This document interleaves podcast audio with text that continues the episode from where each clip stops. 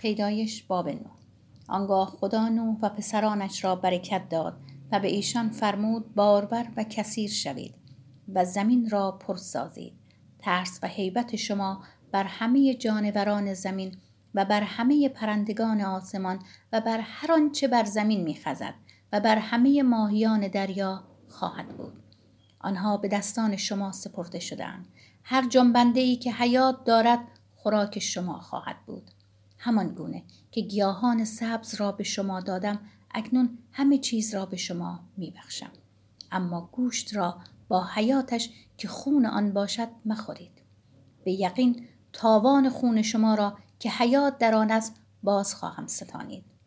از هر جانوری آن را باز خواهم ستانید. تاوان جان انسان را از دست هم نوعش نیز باز خواهم ستانید.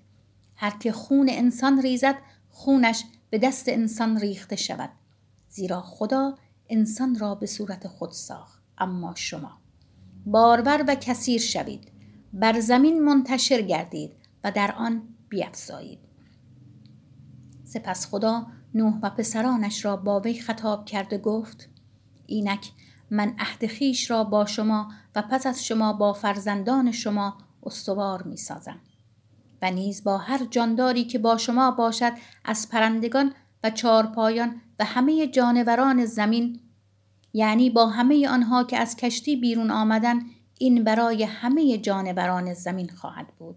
من عهد خود را با شما استوار می گردانم که دیگر هرگز هر زی جسد به آب طوفان هلاک نشود و دیگر هرگز طوفانی نباشد که همه زمین را ویران کند. و خدا گفت این است نشان عهدی که من میان خود و شما و هر جانداری که با شماست برای همه نسلهای آینده میبندم. رنگین کمان خود را در ابر قرار دادم و آن نشان عهدی خواهد بود که میان من و زمین است. هرگاه ابرها را بر فراز زمین بگسترانم و رنگین کمان در ابرها پدیدار شود آنگاه عهد خود را با شما و هر جاندار زی جسد به یاد خواهم آورد. و آبها دیگر هرگز سیل نخواهد شد تا هر زی جسد را هلاک کند. هرگاه رنگین کمان در ابرها پدیدار شود آن را خواهم دید. به عهد جاودانی میان خدا و هر جاندار زی جسد را که بر زمین است به یاد خواهم آورد.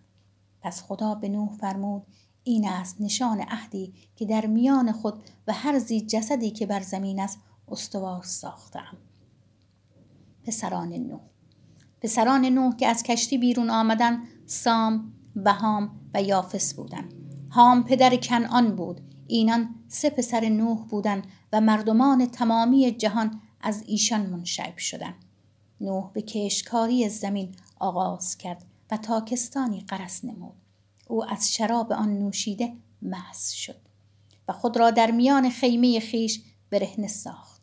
هام پدر کنعان برهنگی پدر را دید. و دو برادر خیش را در بیرون خبر داد. پس سام و یافس ردایی برگرفته آن را بر شانه های خیش افکندند و پس رفته برهنگی پدر خود را پوشانیدند. ایشان روی به جانب دیگر داشتند و برهنگی پدر را ندیدند. چون نوح از مستی خود به هوش آمد و دریافت که پسر کوچکتر با وی چه کرده است گفت لعنت بر کنان برادران خود را بنده بندگان باشد و نیز گفت متبارک باد یهوه خدای سام کنعان بنده او باشد. خدا یافس را وسعت بخشد. او در خیمه های سام ساکن شود و کنعان بنده او باشد. نوح پس از طوفان پنجاه سال زندگی کرد. پس روزهای زندگی نوح به تمامی پنجاه سال بود و او مرد.